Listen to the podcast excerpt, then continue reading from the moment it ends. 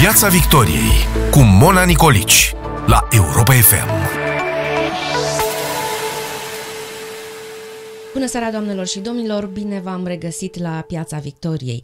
Iată, suntem la sfârșitul unei săptămâni intense, atât pe plan național cât și internațional. Lumea a ieșit la viață, dar parcă nu așa cum ne așteptam sau așa cum ne doream. Pe măsură ce din ce în ce mai multe țări ies din criza coronavirusului, pare că în aceeași măsură din ce în ce mai multe țări din lume se contaminează de mișcarea socială pornită în urmă cu mai mult de o săptămână în Statele Unite.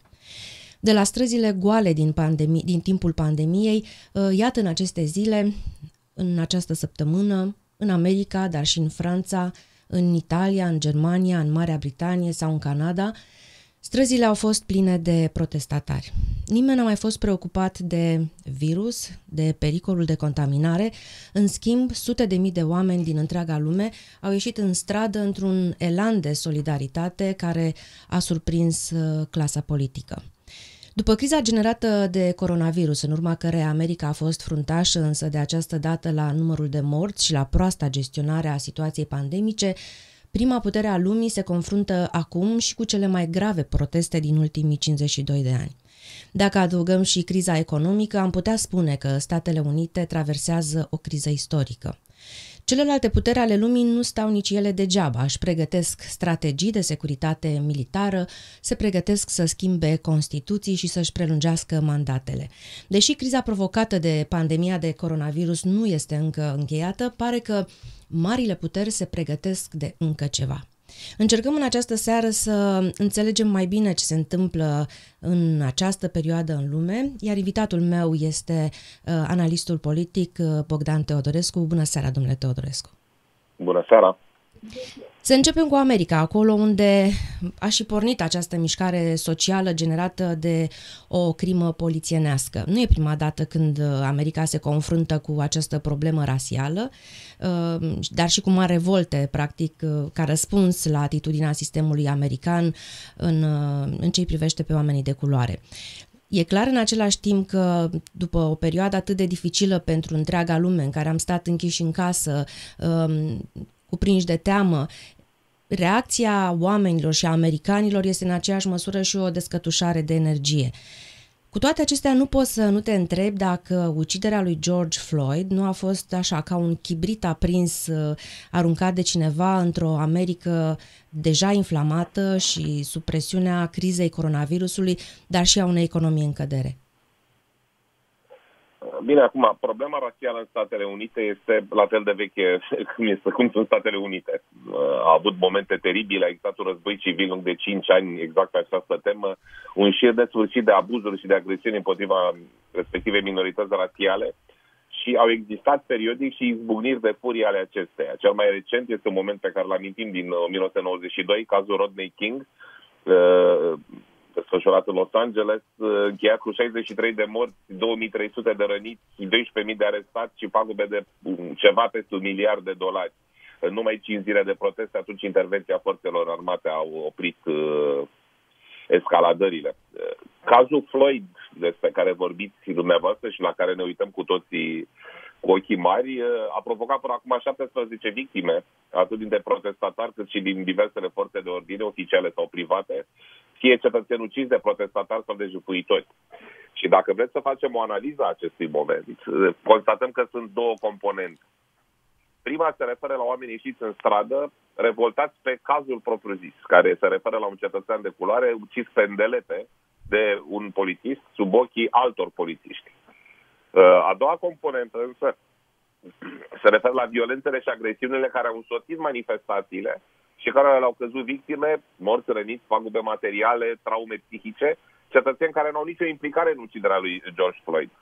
Există la ora actuală și găsiți pe, pe YouTube un film uh, filmat de un cetățean într-o mașină în Manhattan, undeva la ora 6.20 dimineața, uh, pe Fifth Avenue, care uh, face un tur al marilor magazine din, de pe respectiva arteră new-yorkeză din Manhattan și se vadă că toate aceste magazine, unele de lux, au ferestrele sparte și înlocuite cu lemn.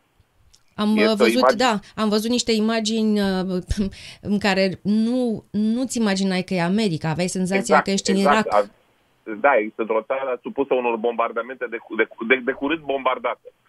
Ori de aici, din această concluzie pe care, din aceste două direcții, se desprind două narrative care vor fi folosite în mod diferit de taberele aflate în conflict și avem timp să vorbim și despre Mhm. ele. Uh, în primul rând trebuie să constatăm că taberele care se află în conflict nu sunt în conflict pe tema cazului George Floyd. Și care sunt Și aceste gata. tabere? Păi, republicanii și democrații, doamnă, fiindcă suntem în an electoral.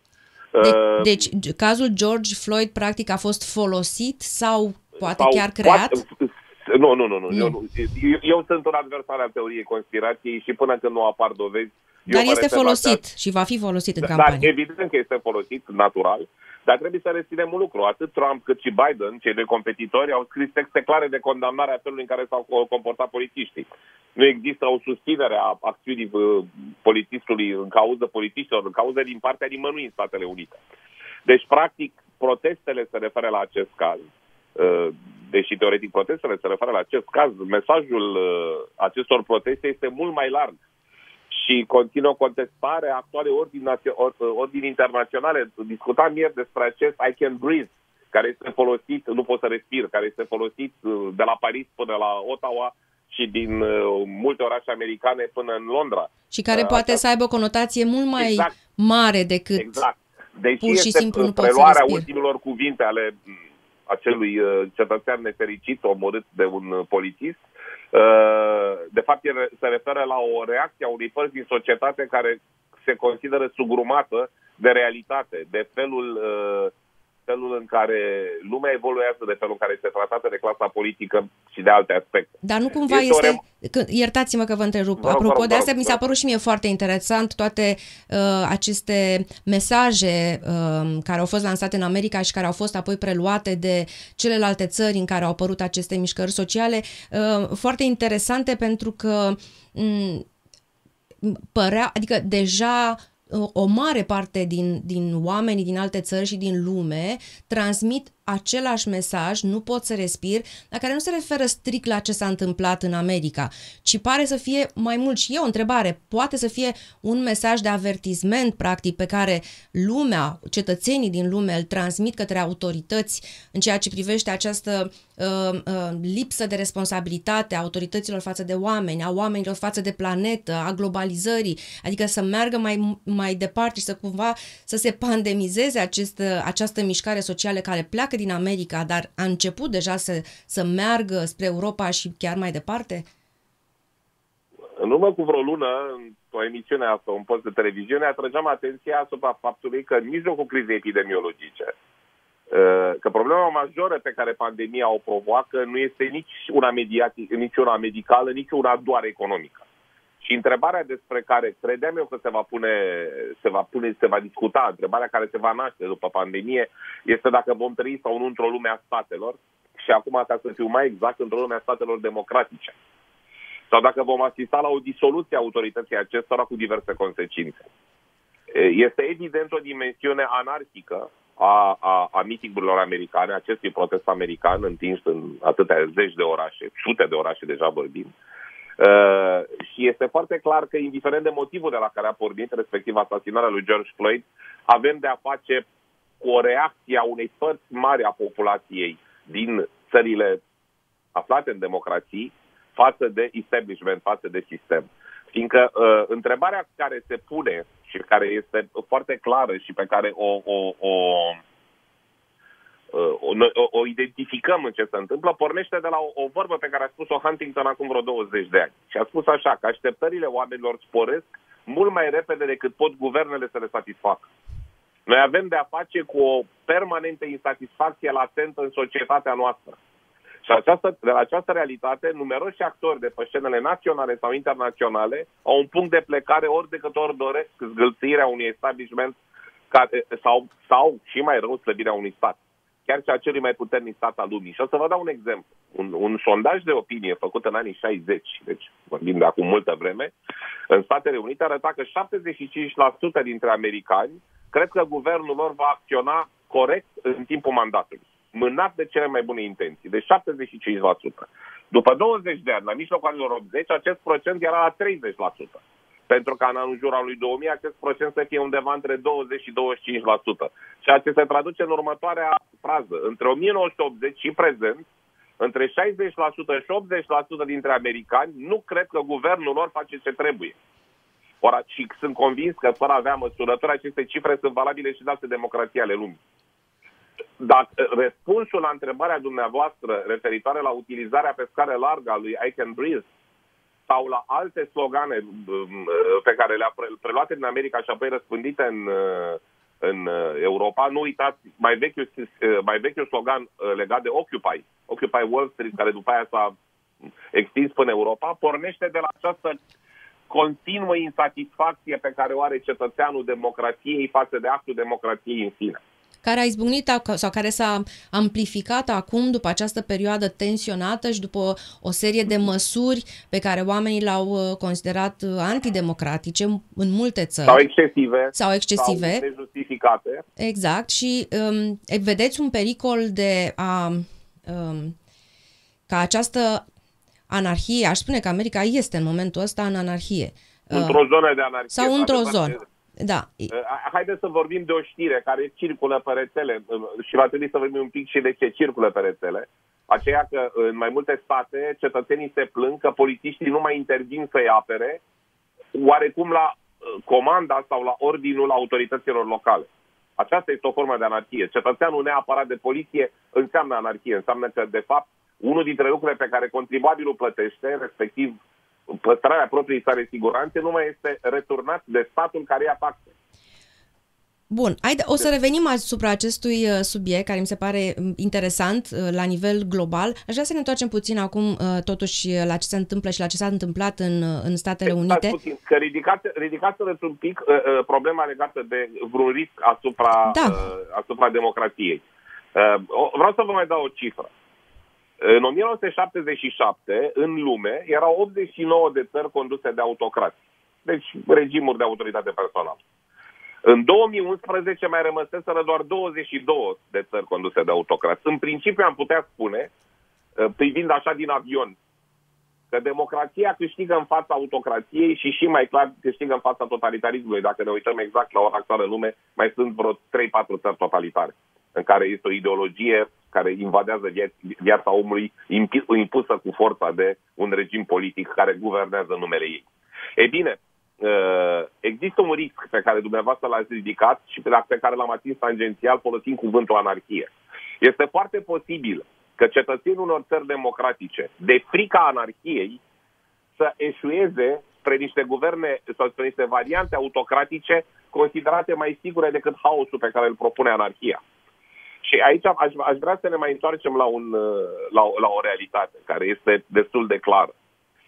Dacă țineți minte, la începutul pandemiei, în, în acele zile extrem de neclare, atât pentru noi cât și pentru foarte mulți cetățeni europeni, 1, 2, 3, 4, 5 martie, când cazurile în Europa Occidentală, special Italia, Spania, Franța, creșteau halucinant, când părea că lumea nu mai face față, pe diverse rețele de socializare, aparent independente, apăruseră narrative despre cât de bine gestionează criza medicală anumite țări cu regimuri autoritare. Ne referim la Rusia, ne referim la China, China ne referim la Turcia. Dacă țineți minte, erau acele legende spuse, iată, iată că la ei se poate. Da. S-a constatat după aia că virusul nu prea citește rețele de socializare și a infectat în mod democratic pe toată lumea. Dar uh, una peste alta, acest tip de narrative există pe piață și sunt puse pe piață cu bună intenție, cu, adică nu cu bună intenție, cu intenție, fără bună intenție, cu intenție de puterile la care ne referim. Cetățeanului democratic este picurată în ureche, bucată cu bucată, fir cu fir, ideea că de fapt democrația nu este soluția adecvată pentru el. Și aici mai trebuie să mai spunem un lucru, care este dureros, de adevărat. De la totalitarism la democrație se trece într-o perioadă extrem de lungă de timp. Experiența românească o spune. Parcurgem de 30 de ani drumul ăsta. Dar invers? Ne chinuim. Dar invers? Dar invers se trece extrem de repede. Ce... Istoria ne arată. Da, că așa de e. Fapt, că saltul de la democrație la totalitarism sau la un regim autoritar se face in no time, cum spun prietenii noștri americani cu criza lor cu tot. Deci uh, nu, nu cred că nu se poate vorbi de un pericol la adresa democrației. Eu cred că asistăm la acest pericol, îl trăim. Și îl trăim din cauza faptului că democrația mai are o calitate, un dezavantaj față de autoritarism. În, sau mai rău de totalitarism. În democrație oricine poate critica democrația. Oamenii au dreptul să fie nemulțumiți, să se exprime nemulțumirea în spațiu public democrația este fragilizată prin ea însăși de realitatea faptului că avem dreptul să vorbim. În timp ce un regim autoritar nu suferă de aceste probleme. De foarte multe ori în un regim autoritar este criticat în liniștea camerei de baie sau între patru perechi, nici de cum în piața publică. Bun, și care sunt, um, știu că nu faceți prognoze, dar um, cine va câștiga? Dacă va câștiga cineva în această bătălie între democrație și autoritarism? Pentru... În mod normal, am putea spune, din nou privind din avion, că statistic vorbind, uh, numărul țărilor democratice este mult mai mare. Și că, în principiu, realitățile uh, au demonstrat fiabilitatea superioară a sistemului democratic. Știți că e vorba aia minunată a lui Churchill, care spune că democrația este cea mai proastă formă de guvernământ, cu excepția tuturor celorlalte. Deci s-a demonstrat în ultimă instanță că democrația este cea care oferă cele mai multe opțiuni cetățeanului. În același timp, nu trebuie să uităm un lucru. Că noi asistăm, hai să nu folosim un cuvânt aspru, la un eșec al democrației. Nu e vorba de un eșec al democrației, ci este vorba de anumite insuccese ale sale. Așa cum există anumite insuccese ale globalizării, așa cum există anumite insuccese ale politicilor de toleranță, așa cum există insuccese ale Uniunii Europene, așa cum există insuccese ale solidarității între state. Toate aceste lucruri sunt extraordinar de bine speculate de, aceaste, de acest noi, aceste noi linii discursive pe care sunt practicate în toată lumea, începând cu Europa și terminând cu Statele Unite sau cu alte uh, uh regimuri democratice pe care noi le numim antisistem, populiste, naționaliste și așa mai departe. Fiindcă, de fapt, politicienii din, din a, care uh, abordează aceste teme, această formă de comunicare și această zonă uh, relativ ideologică, folosesc aceste falii dintre cetățeni, aceste rupturi dintre cetățeni, între middle class și uh, upper class, între uh, Bruxelles și, uh, și uh, state și capitalele statelor, uh, între oamenii bogați și oamenii săraci, la care ceilalți politicieni, din motive care personal mie îmi scapă, sau cărora celălalt, celălalt cetățeni, celălalt politicieni nu le dau răspunsuri. Cetățeanul european și cetățeanul american la ora actuală o mare parte dintre cetățenii acestor mm, continente sunt în lipsă de răspunsuri. Au probleme cărora nu li se adresează nimeni. M-ați întrebat în discuția de dinainte de emisiune de ce l-a ales lumea pe Trump. Și că Trump a avut curajul să vorbească despre niște teme despre care doamna Hillary Clinton nu a discutat. Ori aceste teme existau în Statele Unite, cum există și în Europa. De ce crește doamna Le Pen în Europa? De ce crește AFD-ul în Germania? De ce, a, de ce a avut succes 5 Stele în Italia? De ce a avut Liga Nordului succes? Fiindcă au avut curajul politicienii respectivi sau au avut abilitatea, să nu folosim termenul curaj, au avut abilitatea să adreseze unor termeni, unor teme pe care ceilalți politicieni le tratează șablonar după sigla uh, viziunii globaliste, progresiste, bruxeleze și așa mai departe. Pentru mine, Faptul... Trump, iertați-mă că vă întrerup, da, am avut această discuție despre președintele Trump și uh, spuneați mai devreme că țările, mai, democ- țările democratice, sunt, uh, democratice sunt în număr mai mare. Întrebarea mea este dacă celelalte nu sunt mai puternice în momentul ăsta, având în vedere că America este în acest moment extrem de divizată, este uh, ca în război, economia este uh, foarte prostă, foarte prost și nu știm cum, cum va, își va reveni până în toamnă când în pragul uh, alegerilor electorale, uh, nu sunt cumva celelalte mari puteri care în așteptare sau în uh, această liniște pe care, în care Rusia, de exemplu, stă, n-am văzut foarte multe lucruri întâmplându-se, nu l-am văzut pe Vladimir Putin ieșind, își pregătește frumos schimbarea Constituției, fără să facă foarte mult tam-tam și își pregătește uh, prelungirea mandatului uh, de președinte pentru de, uh, încă două mandate, ceea ce ar însemna să fie cumva președintele Rusiei pe viață, că la 83 de ani se va termina uh, al doilea mandat. Mm, nu devin aceste celelalte mari puteri mult mai puternice și ar putea ca democrația mondială chiar să intre, să fie într-o zonă de mare pericol? Ne dorim, ne dorim să practic teoria conspirației, o să fac un pic de teoria conspirației în acest moment. Și aș îndrăzni să spun că o parte din lucrurile pe care le vedem în lumea de astăzi, uh, o parte din escaladările pe care le vedem atât în America cât și în Europa, sunt stimulate și de aceste două mari puteri la care vă referiți dumneavoastră, China și Rusia, sau Rusia și China, ce ori de doriți, care de fapt nu stau așa de bine. Fiindcă dacă este să ne uităm la Rusia, uh, ne uităm la faptul că um, a fost și ea lovită puternic de pandemie din punct de vedere medical, Știm de asemenea că a fost foarte tare lovită de prețul petrolului Rusia, bazându-se foarte tare pe exportul de petrol. Știm că anul a început cu 60 și ceva de dolari barilul și a ajuns la un moment dat pe la vreo 19 dolari, 11 dolari da. barilul, pentru că apoi se stabilizeze pe la vreo 19-20, ceea ce pentru Rusia este foarte grav, și înseamnă că ea își construiește bugetul pe, un, pe o proiecție de 40 de dolari barilul. Deci Rusia nu stă atât de bine. China după, ce, după momentul Tiananmen în 1989, când a fost la cel mai jos nivel al imaginii publice de după perioada maoistă, Revoluția Culturală și așa mai departe, a muncit 30 de ani de zile prin toate mijloacele să-și consolideze o imagine, hai să zicem, acceptabilă sau chiar bună în lume. Criza pandemică și felul în care chinezii au, au, au înțeles să comunice cu lumea largă, lucru care ne reamintește, dacă țineți minte, de modelul Gorbaciov uh, la Cernobâl, tăcerea lui Gorbaciov de patru zile. China a avut, se pare, o tăcere, o tăcere de vreo săptămână în care nu a informat uh, lumea largă despre ce se întâmplă în, în domeniul pandemic. Au, au, a, această realitate a subminat foarte tare uh, imaginea chineză în lume, care la acest moment este destul de înghesuită.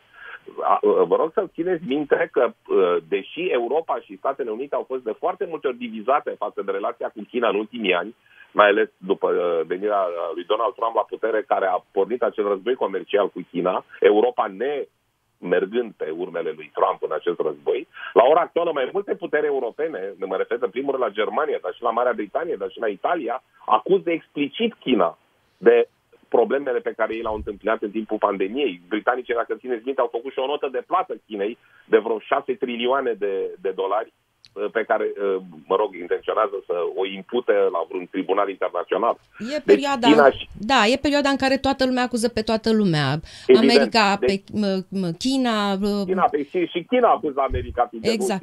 Acum și Uniunea Europeană, ați văzut, uh, Angela Merkel a ieșit cu o atitudine foarte, cu o poziție foarte uh, puternică apropo de ce se întâmplă în America. Acum toate Evident. țările încearcă a, să se poziționeze. Știți că amuzant mi s-a părut că a ieșit și Iranul să critique America America pentru încălcarea drepturilor democratice, ceea ce este într-adevăr spectaculos. Dar, mă rog, da. asta este. Bun. Toată lumea vorbește. Așteptăm să iasă și Corea de Nord să critique America pentru eșecul din democrație. Uh, dar, întorcându-ne la subiectul pe care exact. îl avem în, în momentul de față, trebuie să spunem că aceste țări care atacă nu sunt obligatoriu țări puternice în momentul de față. Mă refer la Rusia și la China. Și că o bună parte din, uh, sau o parte, să zicem, o parte din ceea ce vedem pe uh, social media, o parte din narativele care, pe care, cu care ne întâlnim în viața de zi cu zi, sunt evident stimulate, ca să nu folosim termen mai aspri, de celebri troli ai unora sau altora care uh, încearcă să divizeze societățile occidentale. Încearcă să facă acest lucru nu, numai, nu, nu neapărat ca urmare a unei poziții foarte puternice, ci pentru a-și ameliora poziția relativ slabă în care se află. Desigur, criza americană nu ajută pe nimeni. Se vorbește pe larg în Europa despre faptul că America, părăsind fotoliul de lider pe care l-a deținut atâta amar de vreme prin politicile lui Donald Trump, Uh, a, a, a creat un dezechilibru în lume. Este foarte clar și acest lucru este extrem de uh, discutat la nivelul, de, la nivelul diplomației europene sau Uniunii Europene chiar. Dar, pe de altă parte, nici nu cred că trebuie să supraîncărcăm cu putere uh, cele două regimuri autoritare. Mă rog, China este chiar regim totalitar, trăiește numele unei ideologii unice și are un partid unic. Uh, cele două mari puteri care, mă rog, sunt în afara spațiului democratic. Deci nu cred că putem vorbi de faptul că, cel puțin la acest moment, democrația cedează uh, în fața, în fața autoritarismului sau în fața totalitarismului. Cu toate astea ne uităm, toată lumea e cu ochii ațintiți asupra Americii, așteptăm să vedem ce se întâmplă, e greu de prevăzut um, pentru că America are un, un, un președinte atipic, personal consider arogant și chiar în atitudinea pe care a avut-o în aceste zile în relație cu protestatarii, adică mai mult a incitat spre violență decât a încercat să calmeze lucrurile așa cum făceau toți președinții Americii care ieșeau în fața națiunii, uh, chemau națiunea la unitate. Donald Trump n-a făcut uh, lucrul ăsta și e greu de prevăzut, sigur, eu nu am pretenția că înțeleg cultura americană și nici uh, strategiile președintelui Trump, dar nu avem cum să ne uităm cu, cu mare atenție asupra Americii, pentru că pentru Europa este acolo uh, un, un centru de democrație care ajută la echilibrarea puterilor în această lume. Întrebarea mea este cum credeți că vor evolua lucrurile în America cu un președinte care deși face o grămadă de năzbâtie, aș spune, iese de multe ori cu fața curată, dar de data asta este într-o situație, sau pare a fi într-o situație destul de dificilă, cu atât mai mult cu cât se apropie alegerile electorale în Statele Unite. Corect, corect și nu, are, nu mai are foarte mult timp. Um, am văzut anumite comentarii care indică faptul că Donald Trump ar putea ieși întărit din această Da, se spune că ar fi chiar strategia lui.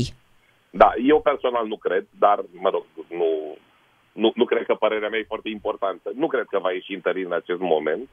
Dar în niciun caz nu cred că se poate vorbi de o înfrângere decisivă a lui Trump. Deci noi nu cred că putem vorbi acum de o încheiere a procesului electoral american și chiar dacă sondajele îl dau pe Biden cu la nivel 6-7% în plus, nu cred că în acest moment noi putem vorbi despre faptul că Trump a pierdut alegerile și Biden le-a câștigat.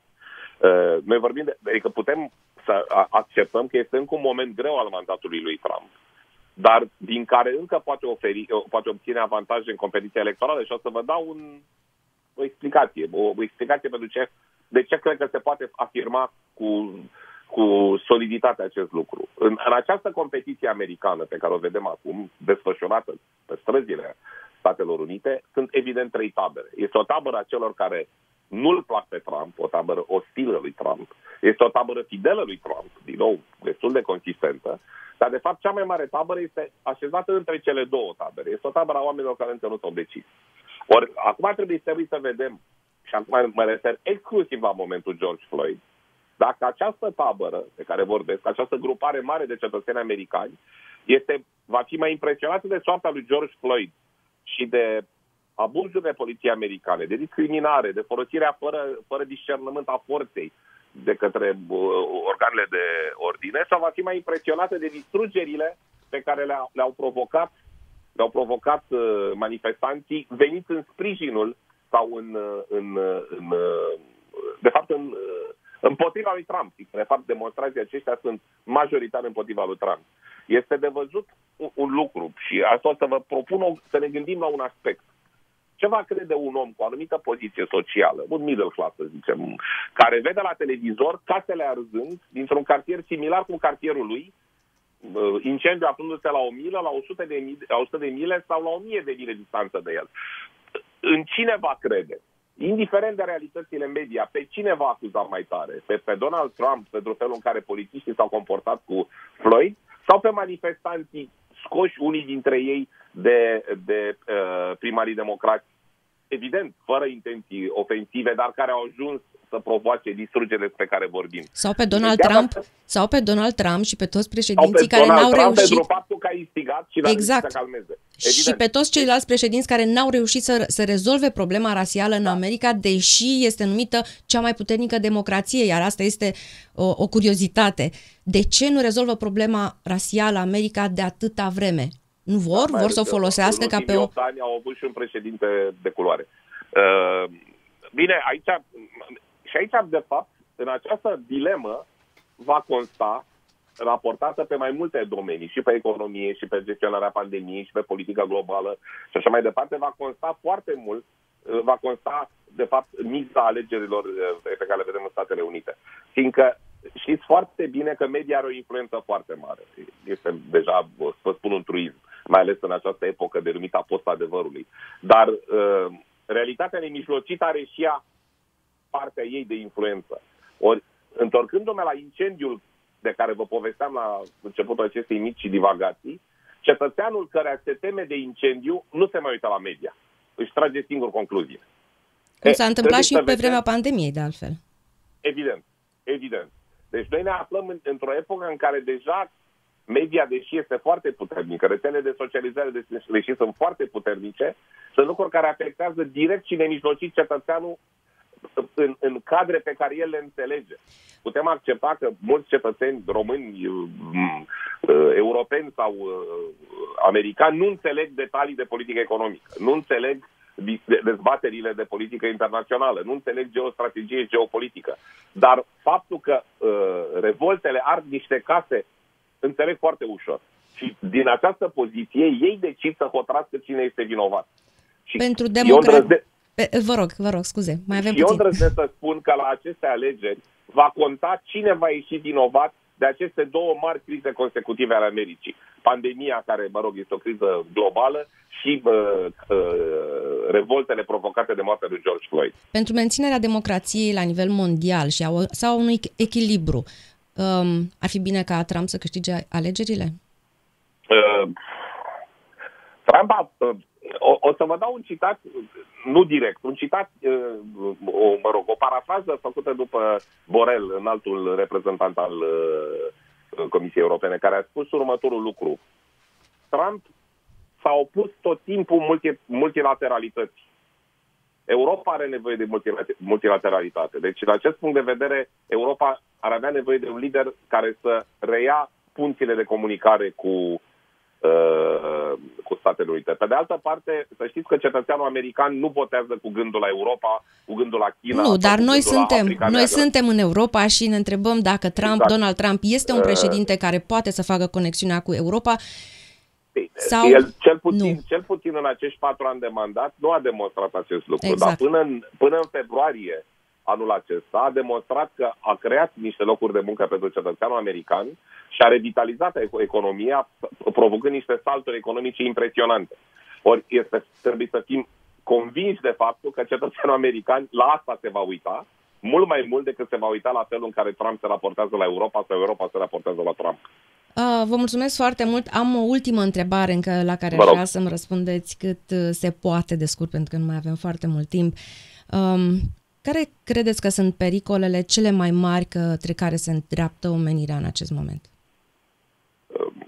O spun încă o dată. Cel mai mare risc pe care lumea noastră îl are în acest moment este ca statele să pierdă controlul asupra teritoriilor pe care le controlează.